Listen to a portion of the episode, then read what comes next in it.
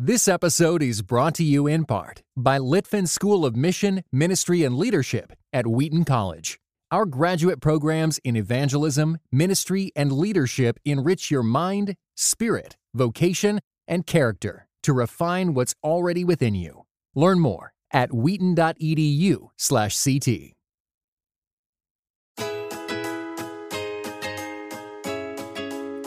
You're listening to episode 76 Um, I didn't sign up for this. of the IMbetween podcast, where you'll discover ideas to build a strong, connected, and joy filled marriage and family. My name is Daniel Im. And I'm Christina Im. Well, today we're going to be talking about hard things Like what? like walnuts. yeah, and- like bricks. we're going to be talking about four things to remember when marriage is hard. hmm. Is marriage hard, Daniel? Uh, no, it's completely easy. It's like the easiest thing I've ever done in life. Yeah. For sure. I've never cried, not even a day. Way easier than training for a 10K. right. then changing the tires on my car. Oh yeah, completely, completely. Man, in marriage we have a lot of seasons. We do. and I think that's the that's the neat thing about marriage. It's kind of like life. We have ups and we have downs, and and the thing about marriage is it's a commitment, right? Uh, it's a covenant that you make with one another to say, hey, in good times and in bad, maybe the vow should say when it happens, not Yes, if, yes. because it's going to happen. Right. Riches or poor or whatever they say, that happens too, right? Yeah, I mean, even for us, there's been what is it now, 13 years, and there have been different moments, I think, during the 13 years.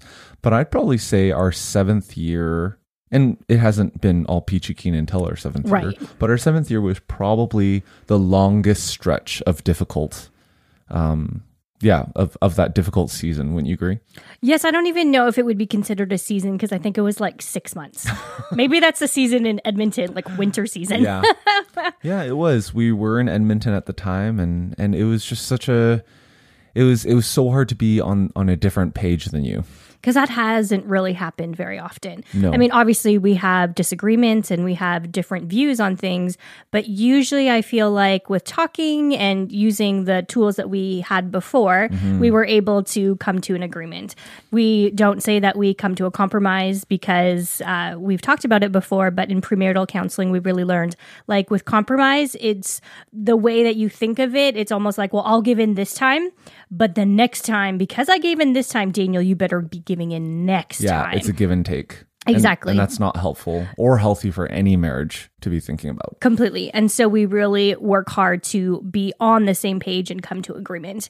But this was a very hard, hard time where no matter what I would say or no matter what Daniel would say, even coming to God through prayer, we uh, just felt like we could not agree. yeah we were just not on the same page and it was related to a transition mm-hmm. so i mean thank god that it happened the way that it did because as much as it I mean, in the end, right? Because during that time, it really did split us apart and bring us away from each other. So, fast forward, even when we look six, seven years later, we see how God redeemed that time, mm-hmm. right? And what He taught us. And even comparing that to the transition we just made from Nashville to here, I mean, it is a night and day difference. Completely. Uh, to the point where I think with every transition that we've thought about before or even kind of brought up, there's been this fear, this underlying fear where like we don't want to go through what the seventh year brought us through because that was really, really hard. And when we say hard, we mean like times where we would talk and we just couldn't agree. And so we would leave it. We talk about never letting the sun go down while we're still angry. And there were definite times where we're like, well, we just can't come to an agreement. So uh, I'm not angry at you. You're not angry at me. Let's go to bed. yeah, it's tough when both sides, when both husband and wife are deeply convicted that their way is right. Right. And that's what we were. We were deeply convicted and convinced that each of us was right. Right. So it was just, so all that to say, if you are going through a transition right now, be sure to go to episode 71 because we did share some tips to help you thrive during that transition. And, and we've talked about it here and there during the last um, month or so. And I've written on it as well. So if you just go to inbetween.org slash episode 76, we'll be sure to get all of those links up. All that to say, marriage is difficult. Marriage is incredible for all of our single listeners. Marriage is incredible. Refining? Yes, it's refining it shapes you, it chisels away at you, but the end result is a beautiful thing. So let's get into it, Christina. Let's talk about the four things that we need to remember when marriage is hard. Well, the first thing, even you mentioned it, Daniel, quickly in the top of the episode, is that marriage is a covenant and not a contract. So, Daniel, what's the difference? Yeah, there's a lot of biblical theming and background that goes into that word covenant. But just quickly put, contracts can be broken, right? Yes, these, they these, have an end date as well, right? Yeah, like they you do. not meet up these things and then we're done by December 31st. Yeah, there are clauses, there are end dates, there's loopholes. I mean, our day and age is filled with contracts. Right, even when you sign your contract with your phone company, you can still break it. Right. there's consequences right? And just like in marriage and life, there's consequences for everything that we do. But instead of seeing marriage as a contract, what would it look like if we saw marriage as a covenant? Because covenants can't be broken. Covenants are one of those things that are are made and it's it's made in agreement with each other and there's no out clause. yes, and it made before God as well. Yeah. So I think in a contract, if we're just drawing up a contract, let's say with the phone company, it's the phone company and me, or it's the phone company and you. Uh, if you're buying a house, it's the realtor and uh, the broker and yourself. Mm-hmm. We just bought a house. That's why we're talking yeah. about it. But with a covenant, it's more than that. It's between the husband and the wife and before God. Yeah. So when we think about it like that, what are the implications of seeing marriage as a covenant versus seeing marriage as a contract? Right? If you see your marriage as a contract, then going back to what Christina said earlier, there definitely is a sense of give and take. And I think there's a sense of almost keeping a tally of, yeah, I am giving a lot more to this marriage than my husband is, or vice versa.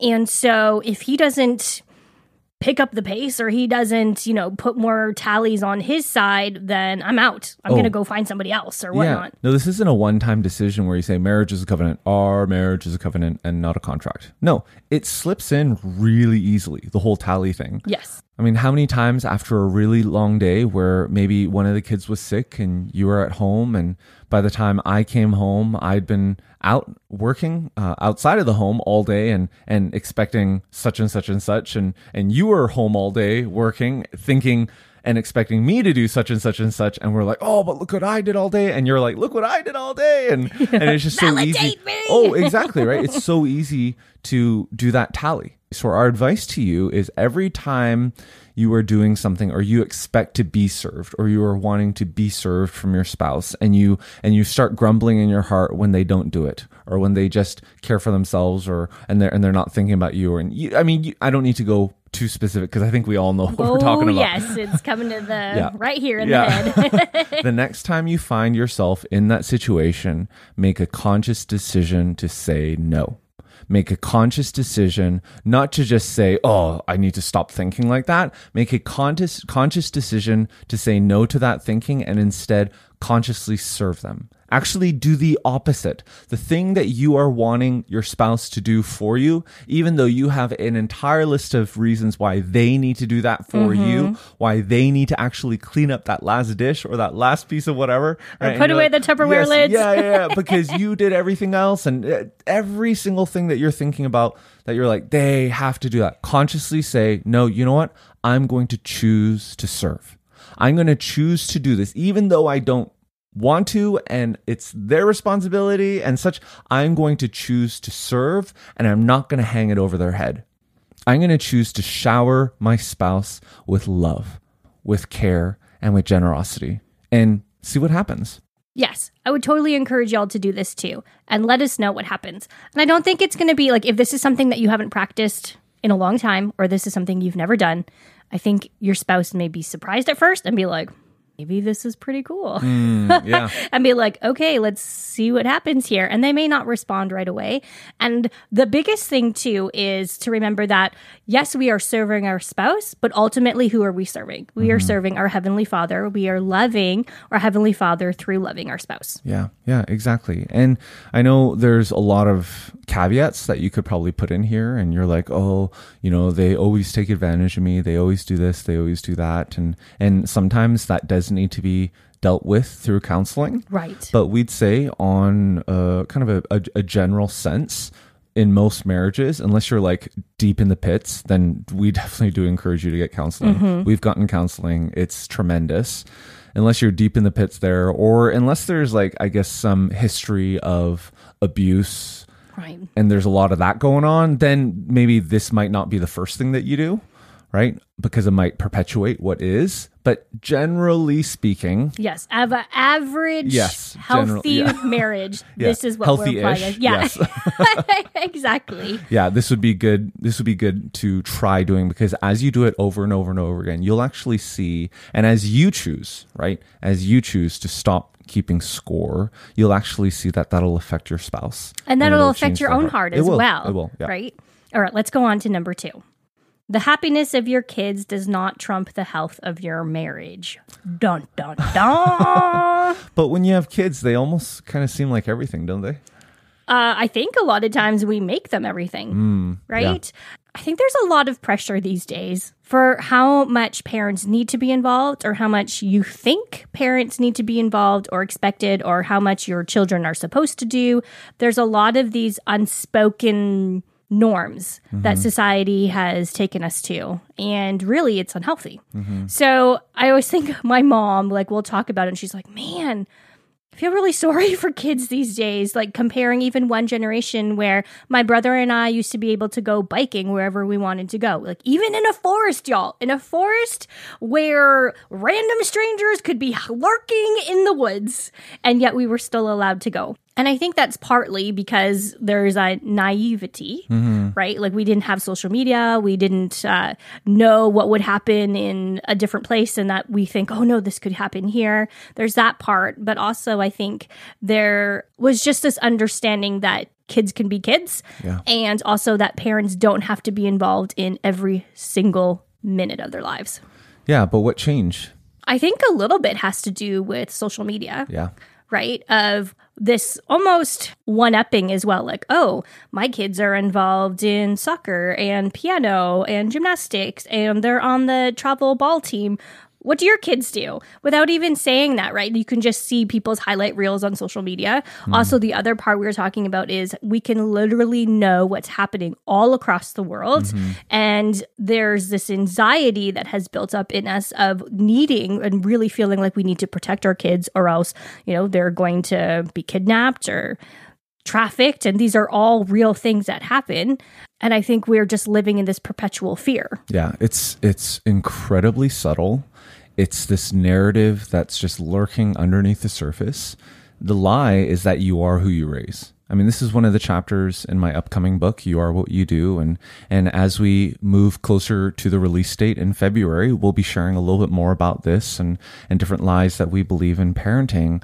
But honestly, this entire point, the lie that undergirds it, that is lurking underneath the surface, is you are who you raise. So, it in Christina, you mentioned it great. I mean, the whole idea that social media kind of perpetuates that and, and it just kind of unconsciously goes deep within the surface and you begin comparing. So so then you think, okay, if my kids aren't doing this, then they're not gonna be happy. And but if they do this and they're happy, then I'm being a good parent. And if they right, so it's just so subtle. So even for us, right? I mean, our kids were involved in piano lessons and sports and you know, doing a ton of different things down in Nashville. And we said during this season of transition back to mm-hmm. Canada, we would, until Christmas, not put them in any extracurricular. Until we kind of find out our rhythm, what it looks like to be involved in the church, in ministry, in our own school, in our own neighborhood, just to give us some flexibility as well. Yeah. So, but honestly, in my in the back of my mind, I was like, oh yeah, but if they're not doing, if they're not continuing with swimming, if they're not continuing with piano, then they're gonna miss out on this, and they're actually not gonna be happy because of this, this, this, and They're going to and- fall behind. exactly. And Are they happy? Really happy. Yeah, I mean, at the time of this recording, we made three pizzas yesterday. Did our own dough, cut our own ingredients, put it on this, you know, on our Kamado grill. So, I mean, we just did all that, and it was incredible. It was so much fun, and all it cost was food. yeah, exactly. And having that quality time. And honestly, when I look back on my own childhood, do I remember the piano lessons fondly? Not really. I'm sorry, mom. do I remember all the sports? Yeah, I think there's great things that we can learn from that. But also, I remember the time that we are together as a mm-hmm, family. Mm-hmm. The wait is over. Find out what happens in the thrilling conclusion of the 12th Dead Sea Squirrels book, Babylon Breakout. Hi, I'm Mike Nawrocki, co creator of VeggieTales, voice of Larry the Cucumber, and author of The Dead Sea Squirrels.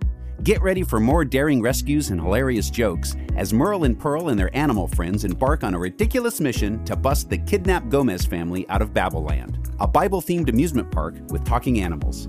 Young readers will love the nutty misadventures of 10 year old Michael and his friends and will learn all about biblical life lessons such as forgiveness and friendship. Read all 12 Dead Sea Squirrels books, available wherever books are sold. So, all that to say, think it's really easy to fall into that. But the one thing that I love that uh, one of our friends had said she's been married for 60 years, and she told us one of the best things she, one of the best advice we've ever heard is Christina, your children are supposed to leave your home, your spouse is not. So, in that lens, where are you spending your time? Where are you investing your time, your emotions, your love into? Obviously, you're not going to set your kids aside, but knowing that if you, both of you, are giving all your energy, all your time to your kids, when they leave, and you are looking at your spouse, is it someone that you really feel like you've invested the time and energy into to last for a lifetime? Or are you going to look at each other and be like, I don't know you? And without the mm-hmm. kids being here as kind of a distraction, you are a stranger to me. Yeah, I mean, if you have young kids at home, you might be like, oh, that'll never happen. This is just a season that's going. But honestly, there's this thing called gray divorce. The divorce among boomers Yep. it continues to increase. Mhm, We hear it all the time Yeah, now. we do. Yeah. So when you think about all of that and you think about your marriage and you think about your priorities, I know for us, it's a bit easy because it's it's obviously easier to start things than stop things, Right. especially with kids' activities and different things that they're doing. So in a sense, it's a little unfair because we have a fresh start and everything is stopped. well, we already got, went through all that pain, right? Right. Uh, but everything has stopped and we can start this new rhythm that does not put our kids above us.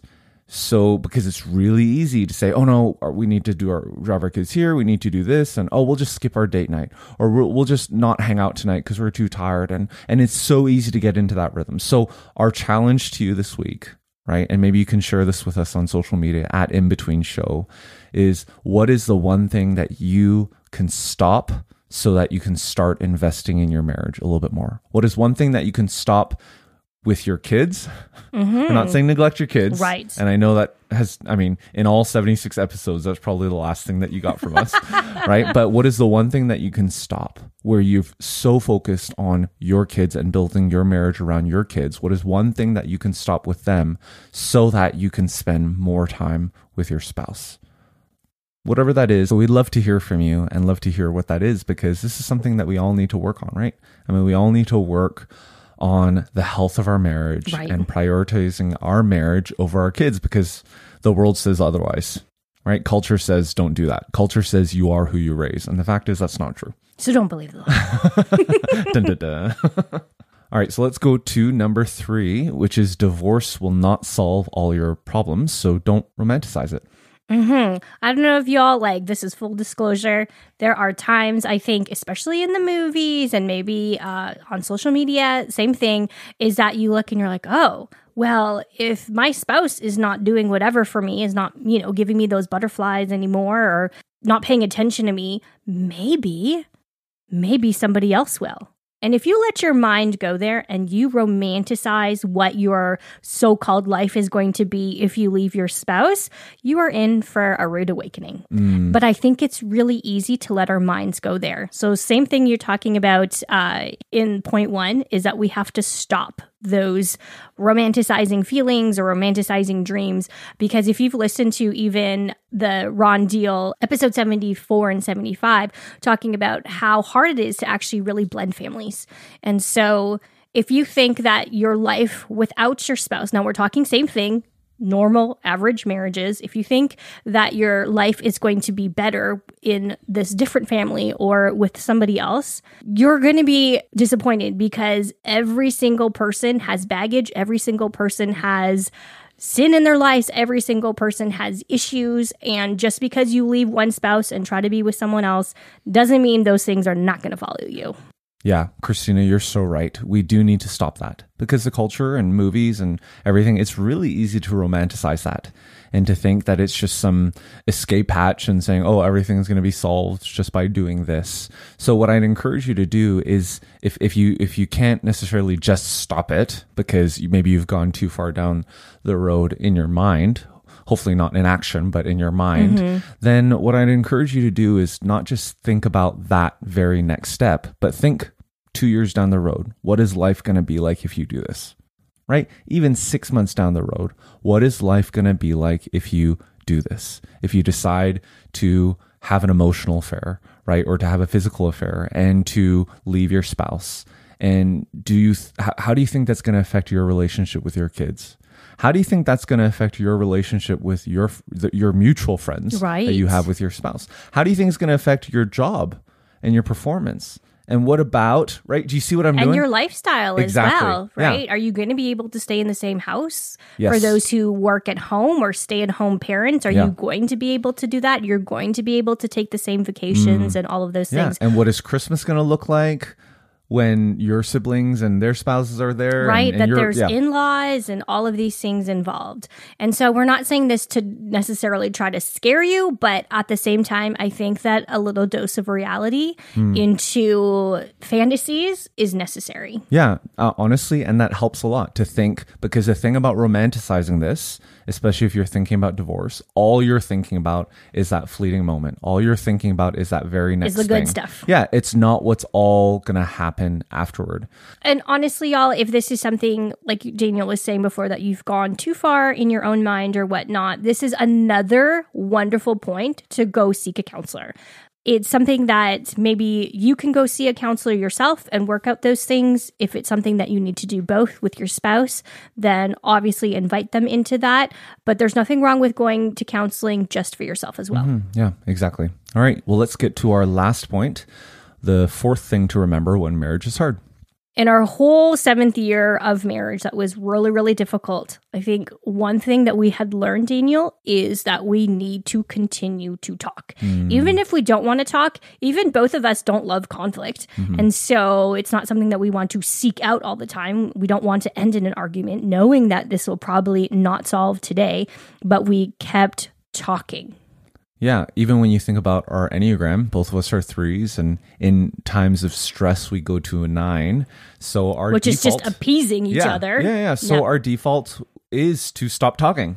Right. Our default is oh whatever, just fake peace. So let's stop talking and I'll give in. right Yeah, or yeah. you'll just fake peace and not give in but not say anything Yeah, I mean, how many times, Christina, have we lied in bed pretending that everything was okay? and just like And we're tossing and turning for an hour. Quiet. Neither So of us are sleeping. Times, so many times. And, then we're, we're like, like- we, don't want to say anything. Like, who's going to say something first? Yeah, then we who's start gonna talking. pray first? And we start talking like an hour later and we get to bed so late. Oh, Yeah, exactly. We still haven't learned this. Yet we eventually start talking, right? right, exactly. And so that's the fourth point is to just keep talking. I love what Dr. John Gottman, we will talk more about him later in a different episode, but he's actually a psychologist that studied all different kinds of relationships. They actually had like a, a room where they would put a couple in and there would be like a one sided mirror so he could see all of the different things out in interactions. And so they actually came up, him and his team actually came up with different factors hmm. that they could almost predict divorce. And so one of them that uh, they found was called stonewalling. So what stonewalling is is when one person, maybe both, but one person stops talking. So the listener will withdraw from the interaction or shut down or close themselves off uh, from the person who's talking because they're feeling overwhelmed or just too many emotions. And so it's like they are building a wall between the spouse. So, going to the research, you're saying that John Gottman discovered that when one couple would stonewall the other, there's a higher likelihood of divorce. Well, there's more than just Oh, one. These okay, are okay, one of the points. Yeah. Um, so if you just stonewall, it doesn't mean that you know you're going to end in divorce. But Yeah. these are different patterns that him and his team saw that would more likely lead to a separation in the marriage. Yeah. Wow. Yeah. And it makes a lot of sense, right? This idea of stonewalling. Because if you stop talking, how are you going to resolve? Exactly. And And, how frustrating it is Yeah. for the person who is talking, Yes. trying to sort it out, trying to, you know, even have an emotional connection or Mm-hmm. whatnot. And if the other person isn't saying anything, is ignoring them, is going on with their business and not making eye contact, Mm-hmm. like that is really frustrating. Yeah, it really is. It really is. And it just saps the intimacy out of a marriage. Completely. And they also said, um, Dr. Gottman was talking about that the more you practice that, the more you stonewall, the more that it becomes a habit and a practice, right? So then if it's something that annoys you as the speaker, as the spouse who's trying to do it, and the other person is continuing to stonewall, that is just going to make the divide greater and greater. Yeah. And going back to culture, right? Going back to what normal is. And and we talk about this because every time you watch a movie, TV, read whatever, I mean, it is it it's like inputs that are coming into you and it's affecting you, right? And it affects you and if you're unaware and not conscious of the ways that these different narratives are shaping you or trying to shape you, they are going to affect you and change you. So do you remember Christina when I mean this was so long ago when we binge watched OC? Yes. yes.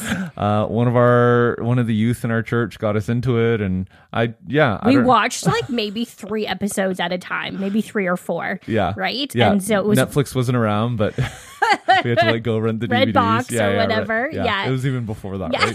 right? So we would do that, and then it it I don't know what it was. A couple seasons in, we were like, wait a second, wait a second. Every we notice the pattern. Every time someone gets into a conflict, someone the, one of the people just leave. yeah, they literally walk away Yeah. or the scene shuts down. Yeah, Right. and we're like, And oh my goodness. Not resolved. So Right. yeah, so and that and then you look at Grey's Anatomy, you look at you look at all of these different shows. Uh-huh. I'm not we're not picking on those two in particular, but you look at all these different shows, and honestly, that's the way a lot of people solve their conflicts. A lot of dramas Yes, do that as they well. just walk and do away. you know why? Why? So this is coming out. Now we have to think of the different lens that we're looking at. Hmm. Because in a good story, now this is story, this is not real life. In a good story, you need unresolved conflict to a point. Oh, it's tension. Exactly. Oh, okay. Because in that arc of a story, Yeah. right, you need to build that tension up and that conflict up so that it will be resolved eventually. true. But with shows, they want you to continue to watch and watch and watch, right? Oh, So maybe so right. the the conflict only ends at uh, the end of this season. Yeah. So if you look at that, these are like basically lies that we're telling ourselves. like, yeah, oh, that right. was, oh, look, he can walk away and that's resolved, Mm, but it's not, right? And that's actually not real life. yeah. Real life, you need to resolve conflicts. You need to talk. You need to understand where your spouse is coming from. You need to take that time Mm. to um, grow empathy in our own lives, to hear the other person out, to learn what their triggers are, and all of these things for a healthy marriage. Yeah. Wow. That's a powerful insight. It is. And healthy marriages are not drama filled stories No. that can go on TV. That's right. exactly. That's yeah. not what we're aiming for. No, no. And think about this, right? What i- what else is an unintended consequence? So think about this. What else is an unintended consequence of stonewalling? Well, if you are not connecting emotionally, that's going to open the doors to an emotional affair. Right? If you're not connecting emotionally, it's going to be really hard, especially for the woman, to want to have physical intimacy with Right. you guys. And on and on and on and on it goes. There's a ton of unintended consequences that even though you think just putting a quick band aid over and not talking about it or just per- pressing and pushing your feelings down and resolving it, if, just because you think that that might work and resolve the conflict in the short term, there's a ton of unintended consequ- consequences that's going to affect it in the long term. So don't go there. Right. So, four things, y'all. Four things to remember when marriage is hard. So, remember that marriage is a covenant and not a contract. Remember that the happiness of your kids does not trump the health of your marriage. Remember that divorce will not solve all of your problems, so don't romanticize it. And number four, you need to keep talking. And on that final point, Dino, I love how you brought up the Enneagram because the Enneagram has really helped us understand each other on a deeper level. What makes us tick, what we're focusing on, what we're trying to repress, what we look like in health, what we look like in stress. And so, because this has been so wonderful for our marriage, we actually want to give you something that we really believe will help you in times of conflict and help you be able to approach your spouse in a way that they would be able to receive and understand. So, we put together a beautiful free printable you can either keep it on your phone, you can print it out, and maybe even put it on your fridge about the nine Enneagram types. And so, what we did is we broke down into like type one, type two, type three. We talked about what each type will look like, uh, how each type will communicate. And also, if you are in conflict with this number, then these are the things that you need to remember so that when you are talking to them, they are hearing you. Yeah, so don't miss this. It's free and you can get it at imbetween.org slash episode 76. That's imbetween.org slash episode 76. And we want to hear from you as well. If mm-hmm. you're using it within your own marriage, maybe if you have children who know their Enneagram type and you're in conflict with them, perhaps it'll work in conflicts that you have with friends or even coworkers. Yeah, and if you're thinking, hey, what should we talk about during our next date night? Don't talk about the kids, talk about this. Print it out.